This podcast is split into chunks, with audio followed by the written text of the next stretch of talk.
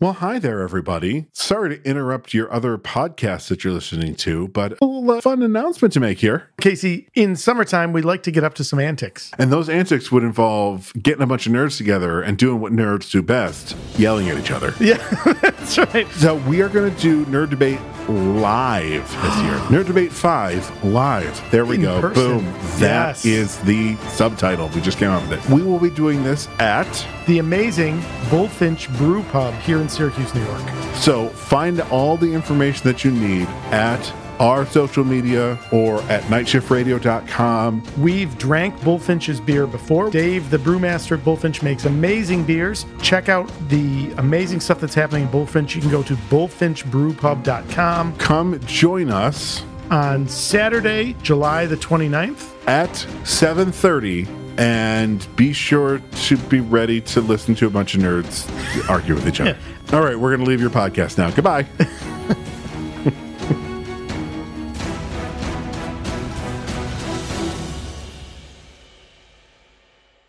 You're listening to Never Heard of It, a Night Shift Radio original. Don't forget to subscribe and leave us a rating and review if you're so inclined. For more information, visit nightshiftradio.com. go to Norway. To Norway? Yeah, I, I would go to Norway. I would go to Norway. So here's the thing for me though, like the really far north, the really Yeah. like the the sparse and like very pretty but very like cold uh, area. I would like to like see that. I'd like to maybe visit for like a short period of time. This is another one of those places where I'd go with like a group of people to like a cabin for a week, whatever. Like that'd be fun. But like any real amount of time spent there, I feel like would have to be uh in in the the bigger cities. Have yeah, to be, like like Oslo or yeah, something. like Oslo. Yeah. Just like I grew up in a in a cold, dreary place, and like if you're gonna live in a cold, dreary place, there's like there's got to be some form of excitement. It can't just be nature. Not for me. Yeah. Not for me. Like you know what? If that's your thing, like I Yeah. respect it. I do, but it's not for me. I, you know, um, so I went on a couple of dates with this girl, right? And uh, this Go is on. This is, this is a while back. Uh, I know, right? Uh, and so in great detail. Um, uh, no, she was super cool. She actually had a really awesome Zelda tattoo, which was really cool because I also have a Zelda tattoo, and Yeah, so that do. was like a like a thing. And uh, she was really cool. I've known her for a really long time. We finally decided to go out on a couple of dates. We went on a couple of dates. It was fun. And then she was like, "Hey, I'm moving to Ireland." And I was like, "What?" And she was like, "Yeah, like because of like Ireland has this very weird um or I should say this very unique citizenry thing where like if you have a like you have to be like less than one generation removed relative to a to a, a citizen of Ireland and that grants you citizenship as well and I forgot what it was I think it was like her mom or her aunt or something like that or maybe her grandma it was like one of those like immediate Yeah. family members was a citizen of Ireland. And she was just like, yeah, this was just before um, 2016. So this is just before Trump became president. And she was like, yeah, fuck this place. Nah, she was smart. Like, she was like, I'm moving to fucking Ireland. So she moved to Ireland. And, you know, I, I see her post pictures and stuff like that. And I, I keep seeing, and she lives just outside of uh, Dublin okay. and I keep seeing all these photos and I'm like this this is the fucking life like she's in a city she's got a really nice city area she travels not that far and she's just right on the fucking bluffs and cliffs and oceans and green and and nature thing like she's got she Yeah. has the best of both worlds yeah. and like you know i i don't know you know i know that ireland uh is is was part of the uk is part of the uk Depends on where in. Ireland you are. Northern Yeah. Ireland is part of the UK. Northern Ireland is UK. So like I don't exactly know how the government works there. I mean, obviously it's got to be cool. I know that she was at one point working for like eBay, but I, I don't think she does that anymore. Um, but uh, like she was like a marketing person or something for, Okay. for uh, that. But I see those photos and that's that's what I think. Like when when you're like, oh yeah, like I still love cities. Like I am a city person. Mm-hmm, like the idea, you know, when I think about uh, Ride the Eagle, the the, the episode we did uh, Yeah. last week, where he's like out in a cabin and stuff like that. But like, yes, that would be dope if Target was like 10 miles away from it, then I'd be like, yeah, like let's fucking go right now, you know? But like traveling hours to a like a city, like a metro area, I'm like, nope, no, That's that's, really- not for me. That's how I see the Pacific Northwest, like Seattle and Vancouver, like Yeah. that area, because it's absolutely gorgeous. Even like even I enjoy being there uh, for like the views and for the, the beautiful nature. Uh, now I'm not gonna go fucking hiking, but like park on the side of the road and look at the mountains. Yeah, sure, that's dope as shit. Yeah, right. Um, but like you have these bustling metropolises that uh, have their own like unique character and culture stuff like that. So that's that's how I view that area, and it would be the same for me if I were to travel. Uh, I, I mean, I guess literally anywhere else. I, I'd have to live in a city no matter what, but uh, I I do find it appealing to be not far from those kind of breathtaking views. Yeah, I you know the the only thing that I think would sell it for me uh like living in like a camper or something like that is if I was constantly awoken by mischievous goats. and that being said, hello and welcome to the Never Heard of It podcast. I'm your host Michael Fight. And I'm a mischievous goat. So Yes, yes you are.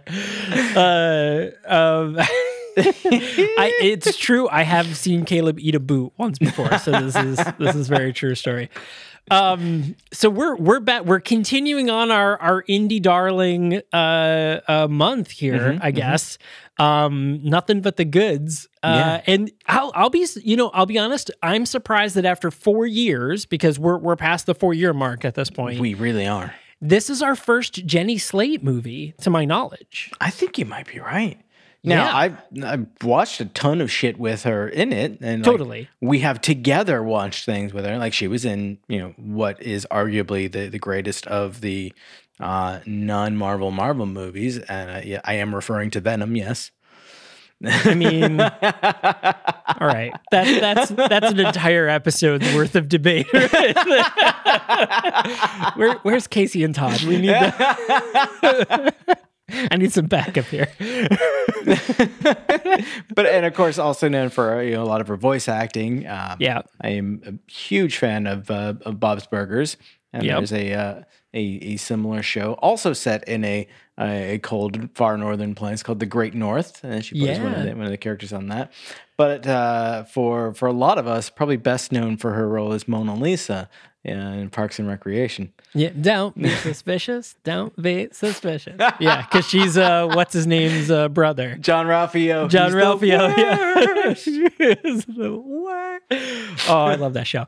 Um, yeah, I love Jenny Slate. I love Jenny Slate. I, um, you know, have seen her in a lot of things. Um, there is, uh, I got to find the name of it. She has this, uh, had this animated uh, thing on Star versus the Forces of Evil. Oh wait, no. Well, also that great show. Juniper and I watch that show actually a lot. It's actually a really, really good show, um, uh, which is really nice. It, she has this really old thing, and I can't remember what it is, but uh, it's it's like about this little. I think it's like a little um, Marcel. Yeah, Marcel the shell with shoes. um so it's this old it's like this old youtube thing and it's an animated thing it's basically a shell with googly eyes painted on it with shoes and she does the voice of Marcel. And basically, it's Marcel like walking around like a house and being like, That's "Hi, th- this is how you. This is how I get up on here. It, it's cool. It's the cutest thing in the world. We'll link it down below, but it's absolutely adorable. Like some of them are super cute. Um, she's uh, I just huge fan. I mean, she has one of those very recognizable voices. You know, like um, um, who else? Like uh, I'm trying to think of like I'm pretty much any of the Bob's Burgers characters, but like um, Kristen Schaal is another great example that like Yeah. you hear her voice and you're like, oh yeah, that's Kristen Schaal. You know, like you know, you know, right off the bat. Um, like Eugene Mirman is another person that like you hear his voice. H. Jon Benjamin, like all the Bob's Burgers characters, really. But like you hear their voices and you're like, I I know exactly who that is I wish I could do a passable impression of any of them. of any of them, right? Yeah. Um, yeah, and so she's actually uh, um, uh, Jenny Slate is actually uh, recently in a in a uh, pretty popular rom com over on uh, Amazon Prime called "I Want You Back," uh, which stars her and Charlie Day. Oh, yeah. which is yeah, which is really cool. I I haven't watched it yet, but I heard it's absolutely amazing. Um, but like Gina Rodriguez is in it, like Scott Eastwood, um, uh, Manny Jacinto. Like there's some really really cool people in it um, uh, Clark Backo, um, who is awesome. Um, I th- oh yeah, I worked with Clark uh, on a movie. You would Um, she that. was awesome. I did. I I did. I just said it out loud. Um, yeah, I worked with Cl- uh, Clark on a movie. She's awesome. Super funny. Um, but anyways, so uh, but again, I'm surprised. This is our first Jenny Slate thing. She's she's wonderful. Yeah, yeah, Yeah. I um, and, and uh, honestly, like having only really ever known her either for her uh, her voice acting or for like supporting roles, uh, it wasn't so much that I was like, can she carry a lead role herself? I was just I had never seen it, so I was intrigued to see it. Uh, Yeah. Also, total aside, I just was looking up the movie you were talking about. Didn't realize that Clark Backo was uh, from Letterkenny. She's Rosie. Yeah. Yep. Anyway, go on. Yeah. Yeah. Yeah. yeah. Um, uh, Go on. yeah. Get out of here. Get you get out of here. so uh yeah, so the movie we're talking about, if you're unaware, is called The Sunlit Night.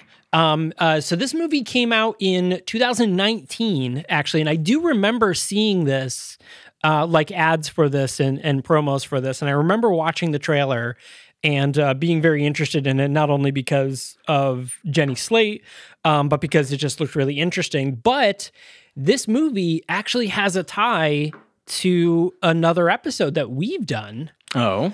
Yeah, and that's because the director of this movie, who is uh, David uh, Wendt, I would assume, or I don't know how to pronounce his name because it's W N E N D T. So I would assume it's Wendt. Fascinating. I don't know. Uh, but he is the director of the movie Look Who's Back, the one where Hitler uh, time travels to the future and basically becomes a famous comedian again and then takes over the world. The one that was uncomfortably good. It was uncomfortably. yeah, it was one of those movies where you were like, I, I'm kind of like, I kind of like this character. This this is dumb. Yeah. Uh, great movie though. Absolutely great, h- hilarious uh, uh, commentary on the world. Uh, great satire. Fantastic movie. Uh, if you have not seen uh, Look Who's Back. Absolutely check it out, and of course, read the book uh, as well. But also, this is based on a book uh, too um, by uh, Rebecca Dinerstein, um, who uh, also wrote the screenplay for this. I did not know that. Yeah. Um, yeah, so Rebecca Dinerstein, Dinerstein, Dinerstein, Dienerstein? Dinerstein. It's, I would. uh, Frankenstein. uh, she she wrote the book uh, and then eventually adapted it to a screenplay with uh, the director uh, David Wendt um, doing some additional writing. I would assume probably you know altering it for screen, uh, which Caleb and I are very familiar right now as Yeah. we we're on our seventh or eighth uh, script revision, and we haven't even started filming yet. But that's how it is. This, that's It's a very fine. common thing. Yep. uh, now I Um, also really want to read this book. It. I mean, it was really cool. Yeah. I mean, spoiler. This this is a really cool movie. Um, I would say this is probably the most indie drama film we've ever done. Because most of the indie films we've done have this quirky humor to them, and then there is a little bit of humor in this one, and it's really mostly just her dad. Yeah. But like, you know, we're like, uh, you know, the the Sunlit Night is very more like it is an art film. Whereas, like Ride the Eagle, as an example, is a it's a comedy with Mhm. like it's like a dark comedy, like a quirky dark comedy, you know, because of uh, uh of of him, you know, the way he writes and stuff. Yeah. This is the, the kind of movie that, like, the way I see it, it, it doesn't really hit a, a genre so much as it just tries to live somewhere in the realm of reality. And, like, the the characters aren't necessarily archetypal and there isn't necessarily a massive conflict or massive revolution. It's just a series of moments that feel like they could actually happen. And it doesn't matter if they resolve or not because life is messy. Yeah, and you know another thing too is the characters. None of the characters really felt over the top, mm-hmm. except for maybe Zach Galifianakis, who by the way is in this movie. But the best thing about it is that it's made very apparent that he is supposed to be like his character is meant to be over the top. But everybody else lives like very, like he said, it's very slice of life. Like this, these are just people you would know, you know, like these are just people you would run into. Uh, which I think is pretty interesting. Um, so let's get into it. Uh, so content wording right off the bat, uh, there is uh, a lot of swearing and stuff in this uh, movie. I mean, surprise. Um, and there is nudity in this movie, uh, but all of it is done in artistic ways. None of it is, well, I guess uh, some is in a sexual way, but none of it's really done in like a raunchy way. Like it all feels very right, um, uh, in my opinion. So, um, but it's, it's only a little bit, and there's no violence or anything. So the movie starts off, and we see a. I I'm I'll be honest, I'm not an art person, in the sense of like I don't know art. You know, Okay. um so like i don't know styles of artists you know like i know i know i could pick out like a monet uh, above anything i know i could pick out like a salvador dali above anything or like a picasso but like anyone outside of maybe those three i don't think uh i could uh, i don't think i could put the i don't think i could be like oh that's totally in in the baroque impressionist style like i don't i don't know any of that stuff i i skipped those those lessons in school That just made me think of a, a, a DuckTales joke. Uh, the one where uh, the uh, Scrooge loses the mansion and all his fortune and everything, and they're, they're like living under an overpass, and the uh, the butler, uh, Duckworth? Yeah, Duckworth. Uh, like someone makes a comment about the their their clothes being like shabby or whatnot. And he's like, I call this baroque. And someone's like, Baroque? He's like, no, broke. Oh, DuckTales humor.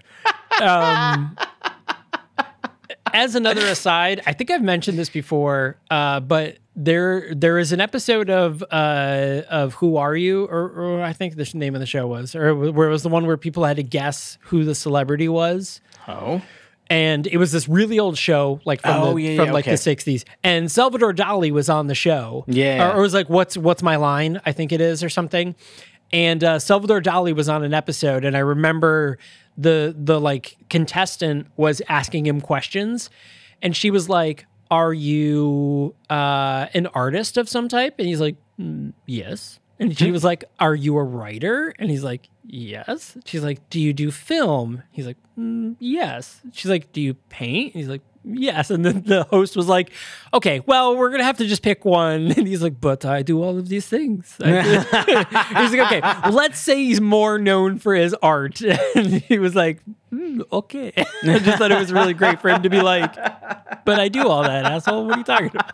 Don't diminish me. Right. Don't put Just- me in a box. it is very Dali way. Uh, that being said, uh, uh, Robert Pattinson actually played Salvatore Dali uh, in a movie called Little Ashes. Of course he uh, and he's absolutely batshit insane in it, and I love it. It's Yeah. great, and it's basically just him and like three other like famous artist type people uh, in that time, just in this like polycule like orgy, do art, do drugs, be fucking weird film for like two hours. Uh, and it's great, but he plays Salvador Dali, and it's it's awesome. So Yeah. he's not the main character of the movie; he's just like one of the the supporting characters. I think it's about somebody else. Yeah. But Little Ashes, definitely check it out. If at this point you've already seen the Batman because the Batman came out like two weeks ago, Oh, yeah. uh, so you already are like, oh shit, Robert Pattinson can do things other than Twilight, and you're probably like, hey, I should go and look at other movies. Little Ashes is one of them Hmm, that you should go look at. Yeah. Uh, so the one thing that I'll, I'll say bef- before we get too deep in, into the movie, because I, I I know where you were starting to go with this uh, aside about art. Um, I have a lot of good things to say about this movie. If I have a single like major overarching critique, it's that it it feels a little heavy-handed with the art metaphors and it like it, it feels like it's entirely written by and for like people whose entire world is art. Like art Yeah. nerds, a hundred percent. Now it, that it comes mostly in like in um, Jenny Slate's narration and the imagery that they use, like interspersing paintings to like to reference uh, specific scenarios and people and places and stuff like that that she encounters. There's a lot of like, oh, this reminds me of these like a mix of famous and obscure paintings just to, to make sure that you know that these people know art. Uh, and it, it start like the first time it's kind of interesting, but when it keeps happening, it starts to feel a little pretentious. There, I got it out of the way. It's fine. It's a great story, and that doesn't take away from the story. Okay, so so here's here's where we're going to uh, not disagree, but but have differ. I actually wish they did more of it Oh yeah, because here's the thing. So like uh, a- as an example, when uh, after like, you know, so we'll we'll get into to the beginning of the plot a little bit. So. Uh, the very first thing we see is it's three art critics uh, basically just destroying this painting verbally. They're just like, "Oh, it it looks lazy. Like it's more than laziness. Like it's it's ineptitude. Like you know, it, it's almost like someone's like, it's like the artist is insulting me. Like like I, I'm mad about. Like it's making me. It's it's really making me upset. I'm done. I'm done. I can't, I can't look at this anymore. And they're absolutely destroying. Uh, our main character's name is Fran, uh, who is played by Jenny Slate, and they're just they're just ripping her apart on on this art. And they're like, you know, afterwards they're like, "Do you have any questions?" She's like, "No." Thank you. and she leaves. And you can tell that, you know, this was a huge blow to her, right? That she's obviously, you know, trying to to be an artist uh of sorts. And and it's very like the art was um I don't know. Hopefully you've watched the movie, but if you if you're unable to watch the movie uh, for whatever reason, it's it's like a lot of like splotch, like it's like splotches of paint everywhere. I don't know. Yeah. I don't know what style that is, but that's that's what it was. Well, uh, just in in I guess more like lay people terms, it's just it's extremely abstract. It's just Yeah, it's color on canvas. It doesn't it doesn't really have like exhibit a, a form. It's not really evoking any specific imagery. Listen to me talking like I know what I'm saying. I know. at you. uh, but it really it it really is just a mess of color. Uh, now that's to say that it, it's not necessarily bad or wrong in any way. It's just it, it doesn't feel inspired and it doesn't feel inspiring. It feels like something that literally anyone could do if they wanted. And for for anyone like if that's your style and you enjoy that, it's great. It's like uh, what was oh.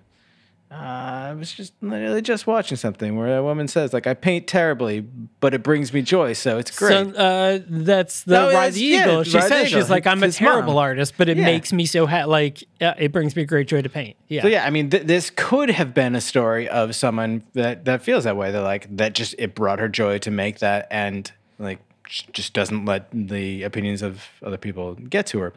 Um, but that's not really what she's going for, and she does let it uh, affect her. But you know, she she you know, tries to to let it roll off, and she she moves on with her life. She knows she's got uh, she's uh, gunning for a um, like a a residency, an internship of some sort in Something Tokyo. to that effect. Yeah. She, she's trying to get that, and uh, she's got this great, really solid relationship that ends like 30 seconds later. like literally, yeah. She she's she's dating this like super hunky rich boy. Hunky uh, boys. hunky boys, my hunky boys. Um, and uh, you know, we see them kind of flirting by the pool. We see them showering, uh, like outdoor shower, like you know when you rinse off like the chlorine water off of you. They're outdoor showering, and and you know she turns and looks at him, and he kind of like ponders and gazes off in the distance. And then the next thing we see is she's soaking wet, like sad looking on the bus. Uh, I'll be honest. To, to you know, up until she said it, I didn't. I didn't even think twice about the, her just being wet on the bus. I just figured I was like, oh, you know, she was flirting with her boyfriend. Then he was like, all right, bye. You know, like didn't dump her. Was just kind of like, all right, babe, see you later. You know, Yeah. and left it at that. And then when she was like, oh, we broke up, I was like, oh, that's what the bus was being wet on the bus thing was. But I loved how like her entire family, uh, her her mom, her dad, and her little sister, who are all in this tiny little one bedroom Manhattan apartment, uh, which that that's a you know a character in and of itself. Yeah. Um, it's just, everyone's like you know he bro- he dumped you. Oh, I'm so sorry. She's like, why is that? Why, why is that the go-to? Like, and her sister's like, I, I assumed you dumped him. She's like, thank you, but like, it's actually never made clear. Like, does she see him as like vapid and like boring, and she dumps him? You know, but was she still sad about it, or is he just like, ah, I'm not interested in people who make art that make me mad? Yeah, right, right. Um, He yeah, seems like the kind that art would make him mad. he definitely does. Yeah, I don't understand this, so I'm mad about it. this red's making me angry. I'm gonna go do deadlifts or whatever. Um, yeah. So uh, the, I mean, her whole. This is, uh, um, this is the movie I wanted out of Lemon. Like, Yeah. this is ex- like the great Jewish like family, you know, that just are just fucking weird in the whole movie and they're just kind of like all sort of crazy. Like this is exactly what I wanted Lemon like how Lemon that whole scene where he goes and he's with his family like that this is exactly the movie I wanted Lemon to be and it wasn't. No. This this was that uh and Jenny Slate and you got Jenny Slate too and that was that pleased me to no end. Bonus. So so she's back at her home and we learned that both of her parents are artists to a degree. So her dad uh, was an artist, but he he basically went from being a cool beatnik artist to now he does uh, medical illustrations, and that's his job. Uh, his mom, her mom, same thing, cool beatnik artist, but then now she does um, like tapestries or something like that. So it, basically, it's like it, it's art for interior design in like ritzy mansions. Right. Like, yeah, she does like, yeah. Um, and, and so she, you know, she even brings up like, you know, I come from a long line of artists, like, you know, both of my parents are artists and she goes to the thing. She's like, but now we all live in this, you know, tiny, you know, one room Manhattan apartment. Uh, and you know, this, she's like, and she compares it to a painting and she shows, uh, this, this really um, famous painting. Yeah. Mondrian, the yeah. The, the big the rectangles, block. the like very famous like colored squares and rectangles. Yep, yep. So she was like, the big right, the big red block is, you know, the main part where my parents' bedroom is. This yellow square is, you know, mine and my sister's bunk beds, which we still live in, are still there.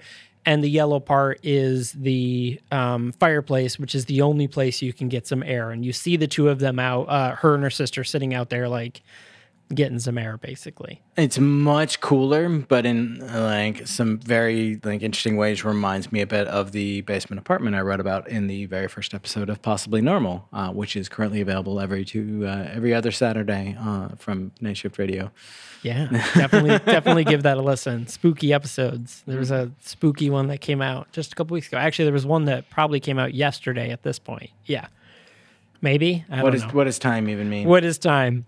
I'm pretty sure it was yesterday. It was a brand new episode. that would Uh, that would make sense. Yeah. Um yeah, so so you know, we now we see her crazy family. Uh her family by the way consists of one uh David Paymer who is just uh absolutely great. He plays Yes. Levi. Um he I mean he's in such great things. He's in State and Main, which I freaking loved. Uh he was in Get Shorty um, the American President, uh, in good company. Uh, but he is uh, Harry Drake in the marvelous uh, Mrs. Maisel. So if you are watching that, um, he's also. Uh, I mean, he's just he's just been in a lot of really good things. Uh, he was also the Doctor in Horse Girl, um, but he's also uh, he's in Picard. Yeah. Yeah, he's uh, uh, Doctor uh, Maurice Benayoun, Uh, fun which fact: I still have to watch. I confuse David Paymer with Ira Flatow a lot. I could see that. Yep. no, totally. I mean, they look similar, not uh, not exactly the same, but they look similar. They sound kind of similar. Yep. I'm like, is Ira Flatow in this movie? Yeah, no, no, no. I, I, hundred percent see why you would you would think that. Um, I love Ira Flatow. Science Yeah. Friday, motherfuckers.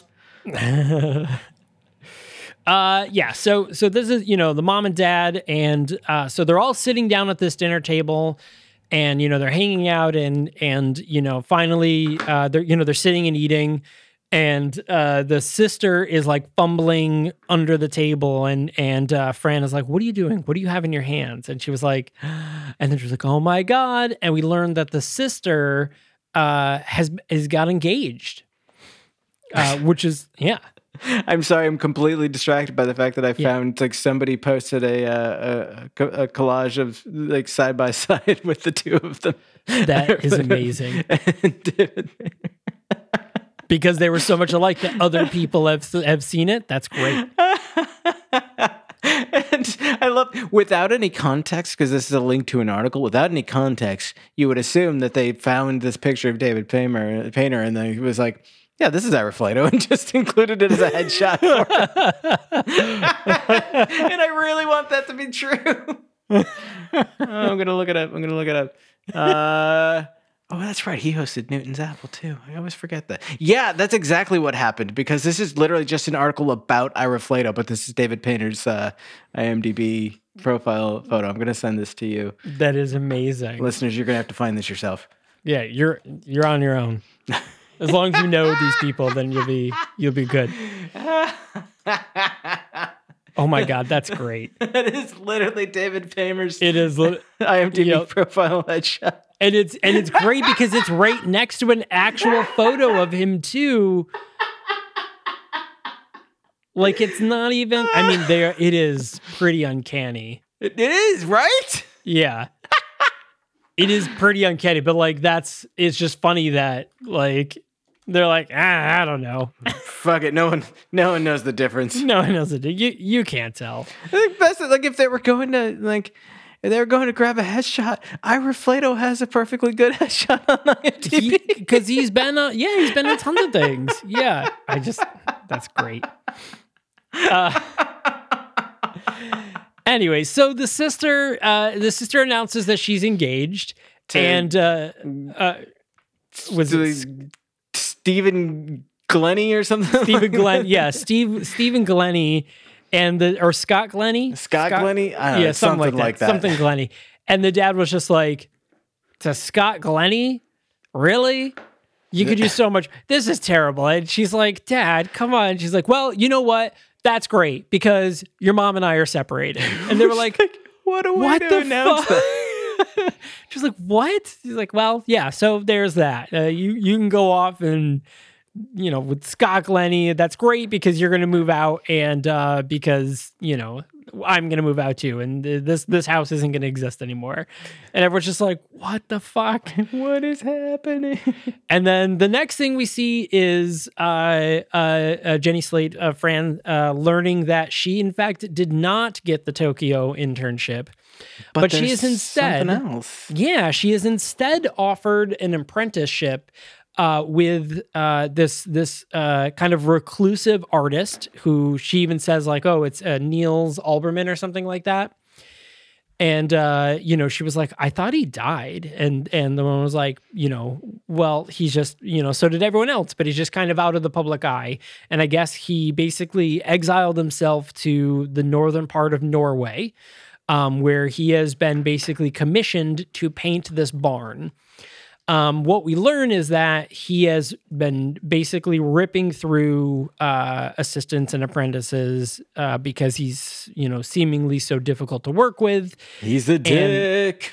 He's the dick. yeah, which he's not though. Like he is, but he's not. He's more just like cold and stoic than he is like he's never really like there's one instance in which he's mean to her and that's it. The rest of it like he's pretty okay. Like he's I he's mean- short with her, but he's not mean per se.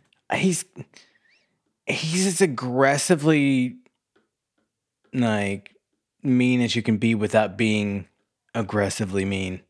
Like he he Right. won't he doesn't like he, he does it with his with his silence and his it's very like you know what it's very passive aggressive I guess is really what I was getting at like Sure. when she's trying to talk to him engage him in conversation he first ignores her and then he just like puts on music and Yeah. like he's just like very short very snippy very terse uh, when he talks to her uh, he he warms up over time he does uh, He does, yeah. but in like I wouldn't say that he is he is actively or intentionally a dick. He is a cold, aloof kind of person, uh, but he knows what he's doing.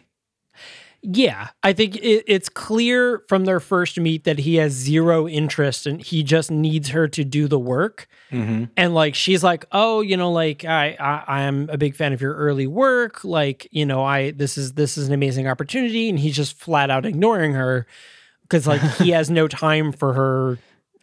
I love flattery. what he's like. Don't don't use word the word amazing. This is this is hard work. You're gonna hate it.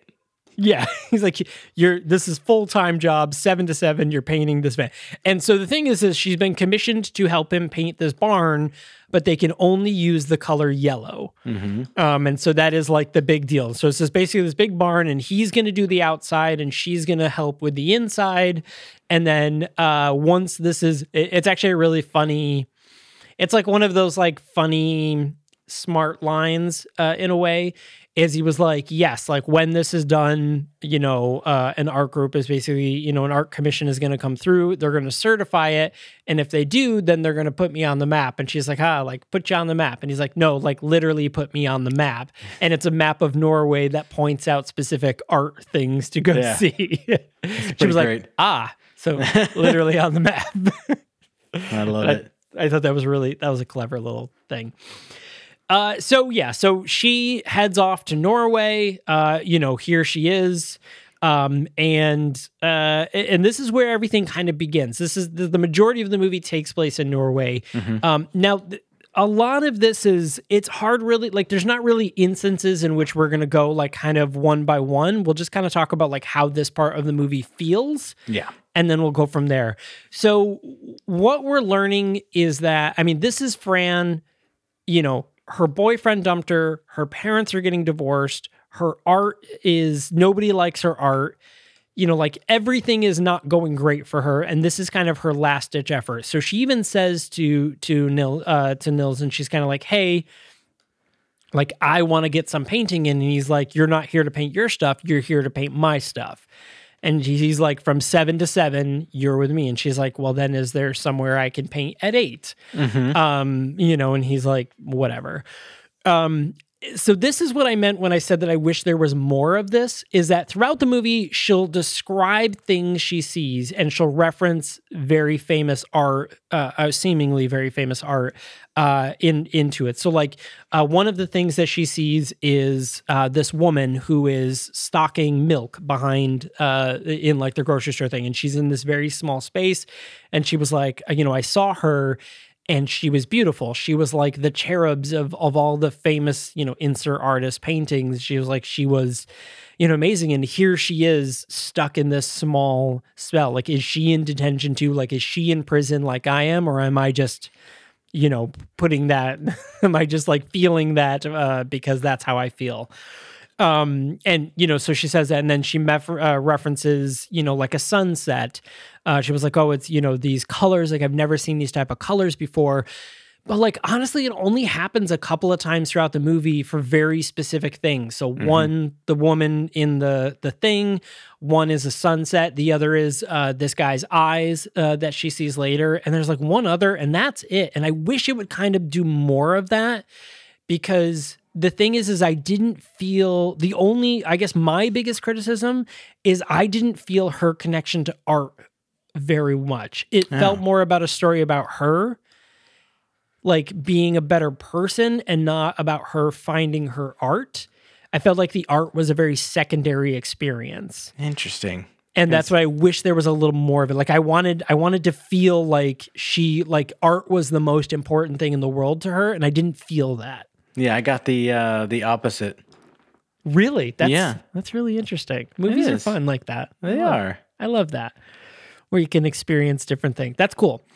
Um, yeah. So of course she meets a cast of crazy characters along the way. One of which, so she lives in uh, basically a camper just outside of his house, which is right on the ocean, and uh, it, the, and the camper literally is right like on the beach, like. Which it's I I gotta admit it's a it's a, it's a pretty gorgeous little spot. You know, It is. on I mean, it's really charming. overlooking the the water and this and like it, it's also important to mention that you know the the name the sunlit night is uh, largely referring to the fact that she is in like the you know, extreme north during uh, summertime so the sun never actually sets and that that plays a recurring role both in the light that they use in, in like the artwork, uh, but also in her trying to sleep in this tiny camper because the sun is coming directly through the the window above the bed.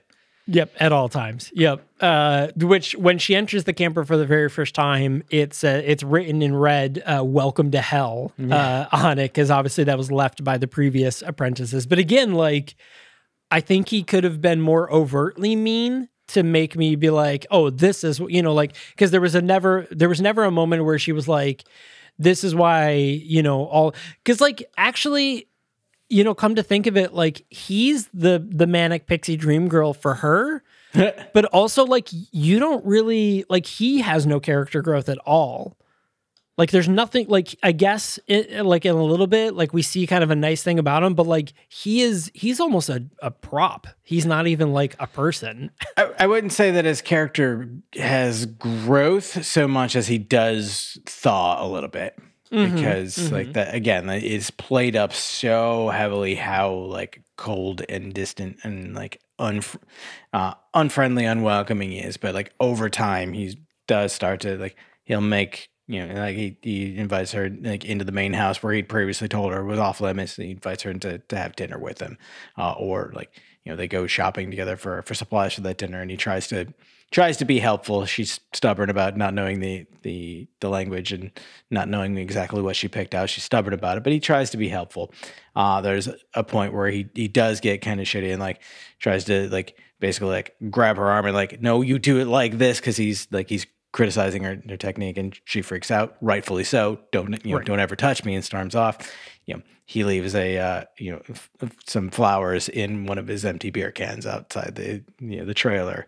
Uh, or like he'll just come and sit with her. Like he takes some of her boxed wine and sits and like reads from the, the paper to her and then it's like thanks for the wine. And like it's there's no real growth to it. You just start to see a little bit more of who he actually is and not just this closed off like i don't care who you are i don't want to know you sort of thing Yeah, and you know he there there's a really great line where um she it's like towards the it's actually like the end of them painting this barn and she's sitting there and she's lining stuff up and he goes, "Your eye has improved a lot since you got here," you know, implying like her her artistic eye. Uh, and she was like, "Oh, oh, thank you." Um, yeah, I mean, it's not like this. He's not Yoda, you know, like he No. doesn't actually teach her anything about art she, like she kind of rediscovers it herself. I do kind of like that, but I wish I just kind of wish there was it like leaned into it a little more. Now, don't get me wrong, like I am criticizing like these aspects of this movie. I love this movie. This was a really great movie and it was really touching at the end and I I, I really love a lot of the elements and we're going to talk about one of the other major plot points in a minute. Um, I do really like this movie. I just I wanted I want more of it. I wanted more of it. Well, and again, this is this is one of those rare movies that was a little on the, the shorter side that could potentially have been longer if they'd wanted to explore the the space a little bit more. Totally. Um, one of the the the the places where she does get to to have a, a chance to like to grow and really like find herself as an artist. That same woman that is stocking the the uh, refrigerator in the the grocery store, she just comes right and says like, "I want to paint you," and the woman's like okay and just like let's go. Literally just like walk away from work right then and there. Uh and they get to the the trailer and you know um friend's like yeah just right over there by the bed. And she's like okay and just like uh like Fran turns away to grab her brushes or whatnot and he, she turns back around and the woman is just completely naked. And I was like uh, okay. Yeah. Just proceeds to, to paint her like this. And she does this really interesting thing where like you know we've seen her like up until this point in the, the movie struggling to see um nils's vision for the the barn and thinking of it as like a paint by numbers and like you know she's like you know it's, it's a coloring book and i like to finger paint and this sort of thing. Like i don't like to stay inside the lines. It's stifling my creativity sort of a little bit like a almost a hint of brattiness but like they don't try to play that up, which I appreciate because that would have just been weird for her character. Uh, but just a little bit of like a rebellious, like that's not me at all. Uh, and she you know, over time she starts to like appreciate it. She starts to realize that you know like that the it's more of like a geometry problem than it is like a paint by numbers and like the the use of color is building to something. And so she kind of explores that after like a few false starts trying to, to paint something her own. She sits down to paint this woman and she just picks one color. She picks a blue and like does a whole study of, of this woman in blue. And then the woman comes back and she does it again in green and then she comes back and does it in yellow or something like that. She just goes through like these monochromatic paint. Actually, she never does use yellow because yellow is the, the color they're painting the uh, the barn. So yeah, it's, like green, blue, red. I think it's green, blue, and red. Yeah, Yeah. uh, and like she just does these monochromatic studies, and they're all very similar, uh, but they all capture like a slightly different angle and a slightly different mood from the, the woman. Uh, and I think that that's that's really neat that that's the direction she goes, which does in a way kind of borrow from the experience that she's had learning with with Nils in this massive art project of the the barn. Yeah, I and you you can see that. I mean, I guess this is uh, I'm very conflicted because I don't want to be handheld through movies, you know, where someone's like, "See, this is what she learned," but at the same point I kind of wanted to see a little more of that trial and error. Like I kind of wanted I kind of wanted to feel the aha moment a little more. And it's you don't really get to see it until the end of the movie, which is okay. Um, but I, I don't know. I guess I wanted more of that, but I'm I was still satisfied with I'm still satisfied with it.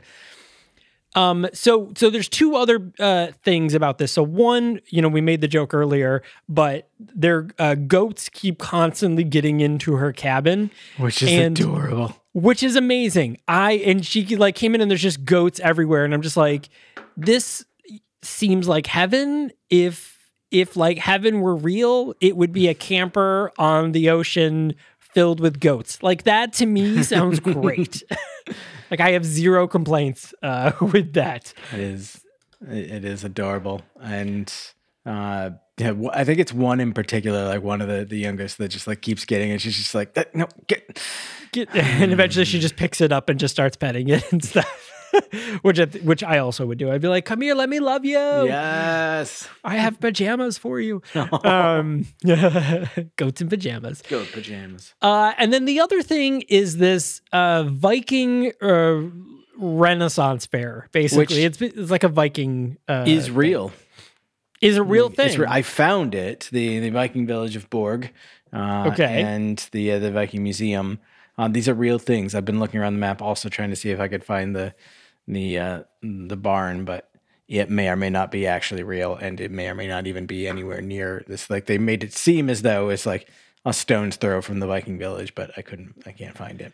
Uh, but that means nothing. But it's real. And as soon as I saw Viking Village, I was like, oh, that's got to be where Zach Galifianakis is. There's no way Yeah. he's not at the Viking Village. and Zach Galif- Galifianakis is in fact uh, from the Viking village. And this really great thing is she, you know, was wandering through the village, and you know they see people like dying yarns, you know, dying, dying, you know, like living like Vikings do. Um, and she's, you know, doing her art thing, like, oh, these colors, like I've never seen that. Like, look at the way they do that. Like, she's finding art in these normal everyday things that people are doing. Um, and she, you know, she meets a guy who is, you know, like a blacksmith, and she was like, "This, this is amazing. Like, you know, what is this?" And he's explaining, and in walks uh, uh, Zach Galifianakis, and you know, he drops down a thing, and he's like, he's like, you know, who, who are you? And she's like, oh, he's the tour guide. He's like, I'm the chief. I'm the chief of this village, and she was like, where are you from? And he's like. Cincinnati. it's just great because he's not, you know, trying to be a, a Norwegian person or something. And I thought that was absolutely wonderful. And we learned that basically he has just devoted his life to living as a Viking in this village. Um, you know that that does you know re- uh, recreations of uh, the village life uh, of Viking life, and uh, it's just a weird scenario where he was like, and that's the type of thing a person would say when they don't understand what we're trying to do here. And she's like, sorry.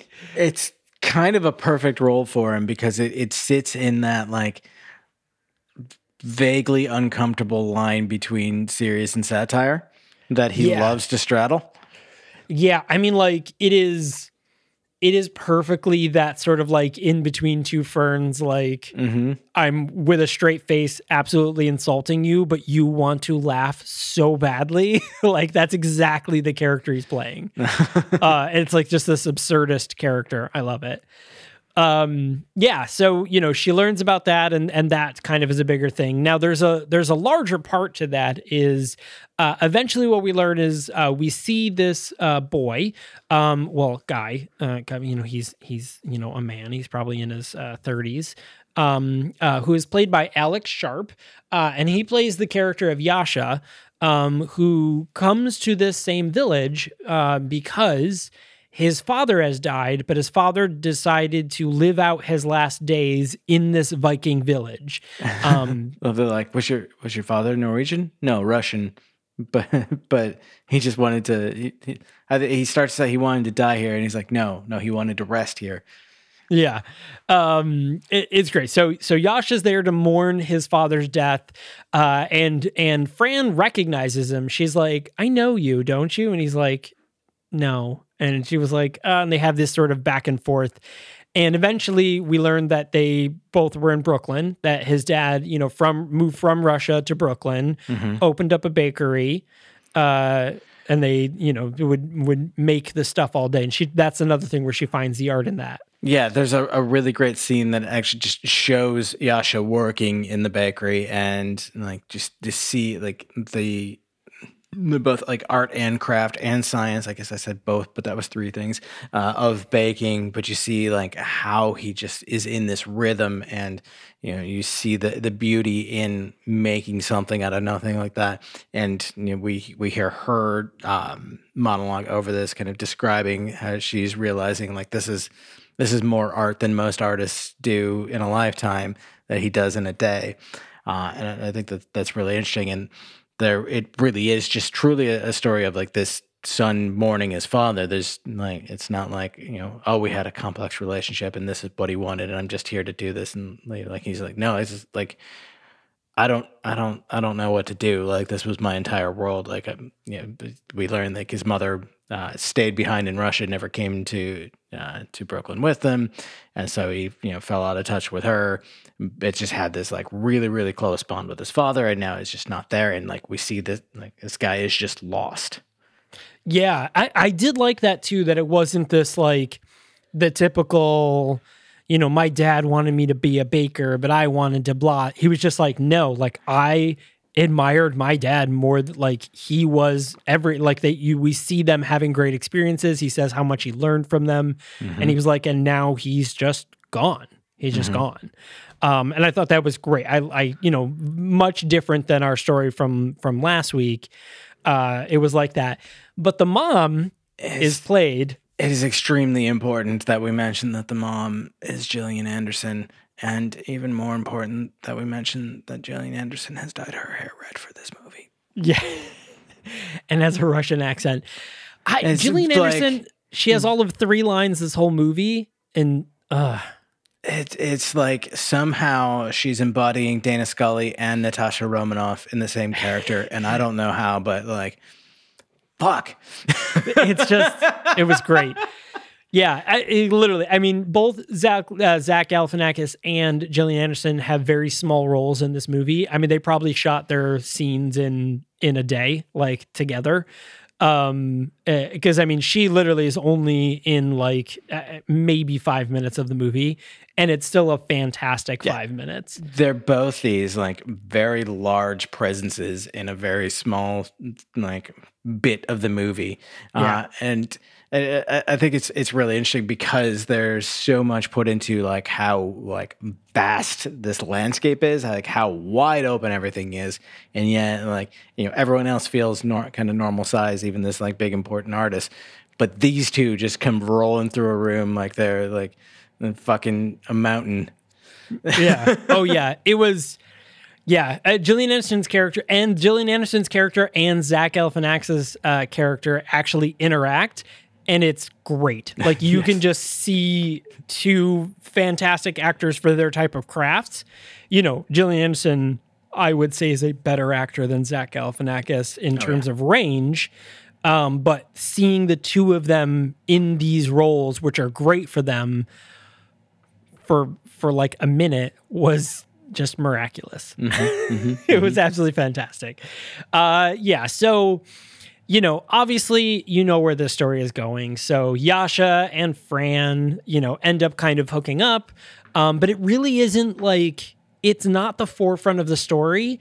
And in fact them them like getting together. So this is this is i guess our our our standard thing where like the thing had to go wrong moment you know where like the conflict the climax had to happen. Yeah. no pun intended so what happens is um, they've finally finished the barn, right? She's gone through this whole time, and you can kind of see a little bit of the growth. And they finally finished the barn, and this is his moment where he's like, "Hey, you do the last finishing things. You know, do the last couple of bits, take down all the stuff, and get it prepped for the art inspectors to come in, right?"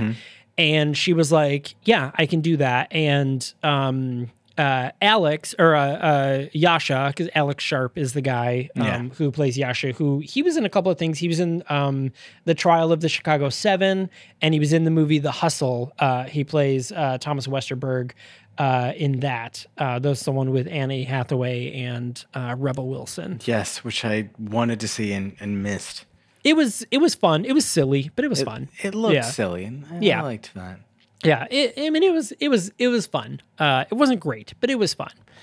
Um, but anyway, so she's like, "Yeah, okay, I can prep it," and they kind of like they do that thing where he's like, "Oh yeah, the reason why I'm having you finish it is because I'm too nervous, so I'm gonna go get drunk, and I just really can't be there." But it's also like subtly hinted that it's because he finally trusts her to do a thing. You know, like this is his, you know, like, "Hey, thanks for helping me." I trust you to do the thing. And I knew that as soon as the two of them, uh, her and Yasha, were in the room and they started like kissing and making out and laying down, I was like, she's going to dump paint or something. Like something bad is going to go wrong and it's going to fuck up the barn. And that's going to be the, the thing that, you know, ah, everybody hates me. Now I got to redeem myself type thing.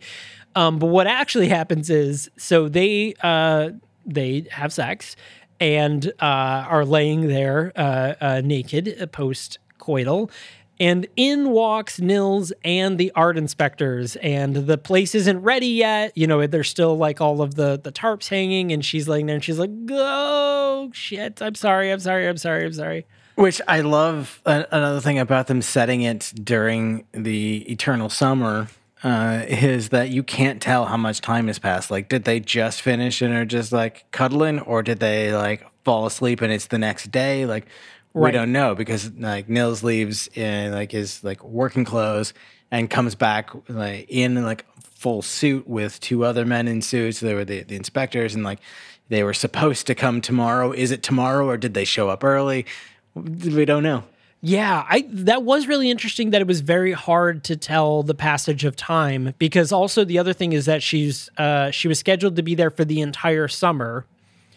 Um we do know that uh she so after this whole instance and you know she's like I'm sorry I really fucked things up. She goes back home to Brooklyn, uh, which she also goes there because it's her sister's wedding at this point. So we, the inference is that it's been a couple of months that she's been there for for at least a month. I think it was. Yeah, there's a couple of really great time lapse scenes where they show the the barn slowly being done from the exterior, and like Yep. there's also a couple more where they just kind of show the sun never actually rising or setting Right, right. It basically just does does loop de loops in the sky. uh, uh, on this on this landscape, and yeah, there there's there's an implied uh, passage of time throughout the movie, but we don't really like see defined time, which I think Yeah. was, was really interesting.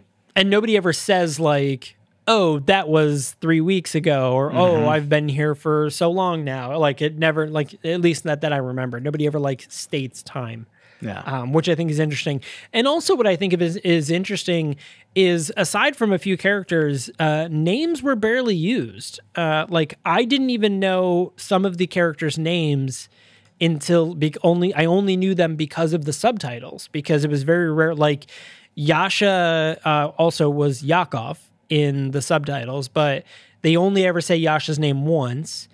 We only ever hear Fran's name once. Um, Uh, we don't ever hear the mom's name, but they do. Ha- she does have a name, um, and like we only know Nils is because of of that. So like I, I thought it was pretty interesting. Like everybody has names, but I feel like they weren't used the way you normally see in movies. The store employee slash model was in the subtitles just as Fridge Girl, and I'm trying to see if that's how they actually credit it. Yep, uh, Louise Ness uh, It's just is Fridge Fridge Girl. That's great. yeah. Um uh yeah, so you know, she's at uh the wedding at this point. Uh the dad gets up and, you know, basically is like I don't know why you're marrying this guy. Like you've you've gone and done it, and you're going to be unhappy. But he makes this this speech, and I I, I don't know you know exactly how he says it, but he basically implies like you've made this decision, you know, you've chosen this misery, but like it's up to you to make yourself happy. Like you marrying this person isn't going to make you happy. You have to to make yourself happy. I I like the line, and I'm gonna I'm gonna get it wrong, I'm sure, but he says something like like you, know nobody else uh, picked this for you. Like you picked this man, you picked this life, and any misery is your fault. But any happiness, well, that's up to you. Yeah, And just I like love the, that's the, the, way Yeah. he says that, like, because it sounds like he's like this whole time, like he's been railing against Scott Glennie, uh, and he even like when he you know t- he talks to Fran later in the movie, he's like, "Have you have you heard about the the wedding? It's at the Bowery on the twenty second of September. I RSVP. No." I don't want anything to do with this Scott Glennie. I've I've had enough of him, or some you know some shit like that. Um, and so it looks like he's getting up to like make a drunken speech ranting about the the groom.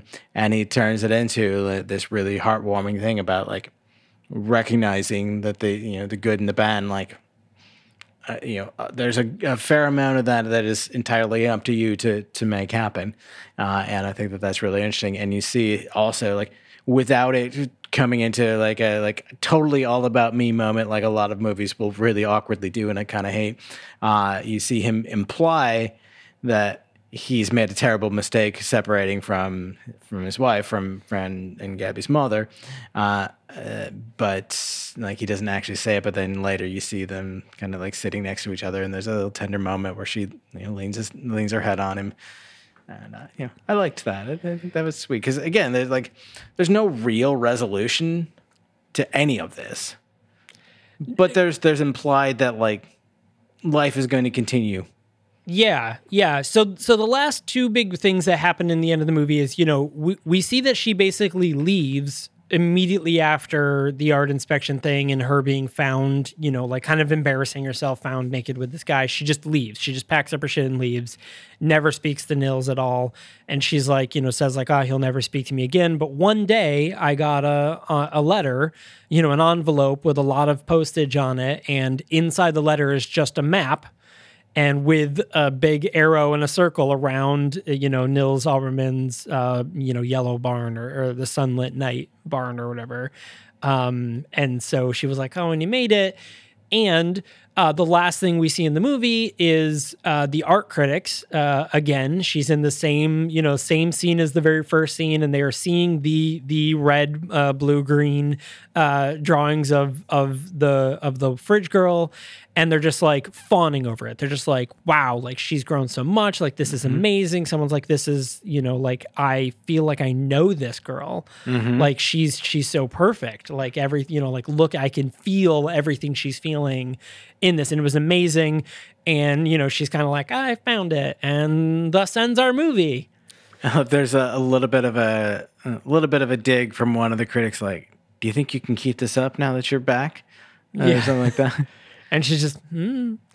uh it was great. So uh uh how would i rewrite this? I, I think i just would add more uh i would just put in a little more of her love for art or her more of her journey with art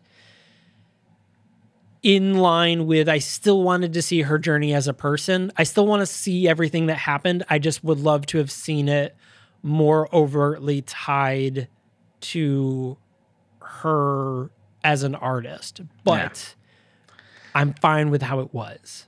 I'm torn between wondering if she should have tried more paintings and like we see her like starting something and failing or like starting something and like not being happy with it and like you know, growing that way versus the number of times we see her just basically like staring at a canvas and never painting anything until she gets the inspiration from from the fridge girl. I don't know if that would have been any better or not. I uh, honestly as, as much as i like nitpicked on on them in the beginning i don't know that i would take out the elements of like her comparing the, the world to art because that is her character. It felt a little heavy-handed and a little bit like niche like you have to care about this world to care about this scene or this character. But it's also kind of an unfair criticism because a lot of movies do something like that where they take something that the character is like deeply connected to and they make references throughout. And i don't think that i've ever mocked that or picked on that. So it's unfair. Um, i would uh, I, I wouldn't have added more. I wouldn't i wouldn't take them out. Yeah, I, I bet you uh, I bet you the the novel goes into greater detail of her struggle with converting that would of like sense. her journey with art. I bet you it goes into a lot more detail because I definitely could see they probably spend a lot more time in Norway. Well, Uh, there's a yeah, it's, it's it's supposed to be this whole love story and uh, this I, I actually appreciated that the movie doesn't really feel like a love story the movie feels like again like moments in time like she doesn't have this deeply passionate like lifelong love at first sight thing with yasha it's more just like here's this guy. He's hurting. I'm in a weird place. We meet. We connect. We have a fling. We both leave. And that's that. that that was just a thing that happened. And Yeah. I, I like that for for her character. And i like that just as storytelling because it's real. Um yeah I, I think that yeah with with more time to tell the story i think that they probably would have gone further down that route. I, I would be shocked if the book doesn't uh, i think that's that's one of the things that we you know, we said earlier that this movie could have been a little bit longer if it wanted to be uh, and that could have been more of just exploring literally just her either like you know, looking for inspiration in the, the scenery or like starting to paint things like exploring art more before deciding that like this color study of fridge girl was what was you know really going to bring her out of the funk Yeah, yeah, yeah. Um, so should you watch this movie? Yes, uh, I think this is a great indie film.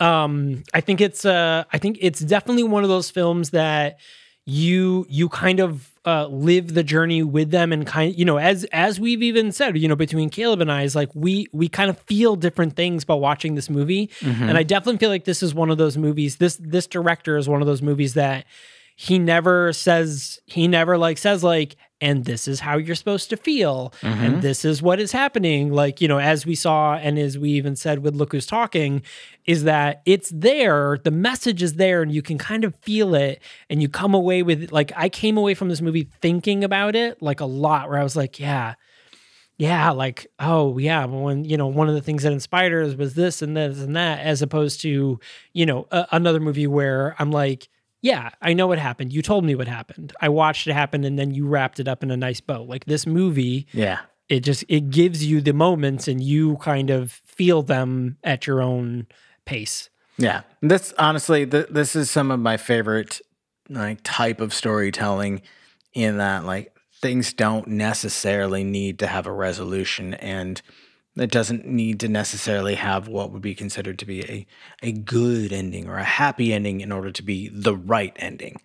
Uh, and like, it, it, like not only does this movie do that as a whole, but like individual scenes have that. Like Yeah. individual like moments and conflicts and whatnot are not wrapped up in a bow. They're not like you know, it's not like watching a sitcom where like every episode they have to make sure that they they tie up that that conflict that you know manufactured argument that the characters had or that like Yeah. you know something came between the the the protagonist sort of thing and that's got to be fixed by the end like no like cuz that's not that's not real Right. Yeah. and like we we can imply that maybe the parents uh, patch things up and get back together, but maybe they don't. Yeah. Uh, we can imply that Gabby is truly happy with Scott Glennie, but maybe she settled. Yeah. And maybe uh, uh, Fran never paints a better, a good painting again. Like this was just a whiff of inspiration from the moment. Uh, I mean, there, there's honestly, there's a moment early on when we first see Yasha where he stomps halfway across a bridge and looks like he's gonna jump off because you know, we we mentioned like he's lost, he's alone now.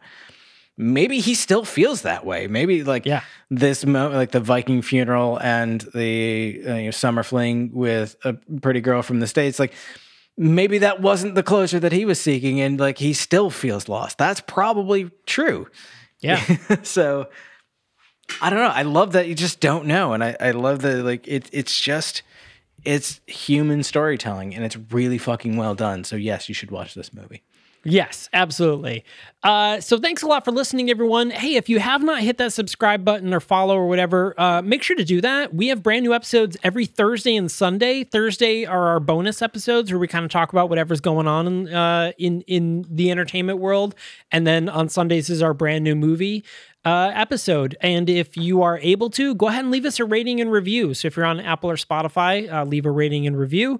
Uh, it's super helpful for us. It's super easy for you to do, and it's immensely helpful for us. If you're not on any of those sites, uh, you can also leave us a rating and review on Podchaser.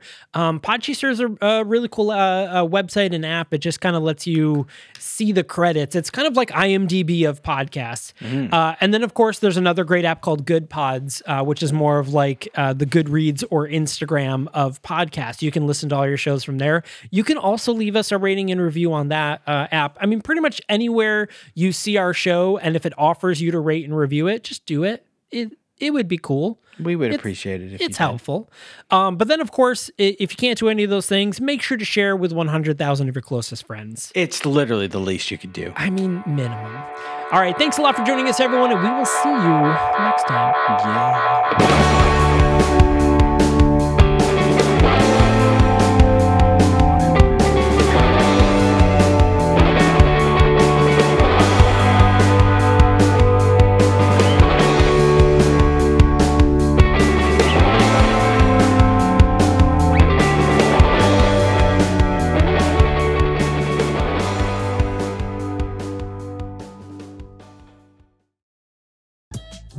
A father's tragic past, hidden in the adventures of a cartoon mouse. A cautionary tale on the dangers of temporal tourism. A woman searching for answers after the death of an old friend. This is the Storyteller series, a Night Shift Radio original. Every month, we bring a new short story to life in a full cast audio drama. We publish a second exclusive story to our online print edition, and we give you a glimpse behind the pages with our author interview series. Subscribe to the Storyteller series wherever you listen to podcasts and visit nightshiftradio.com for more information.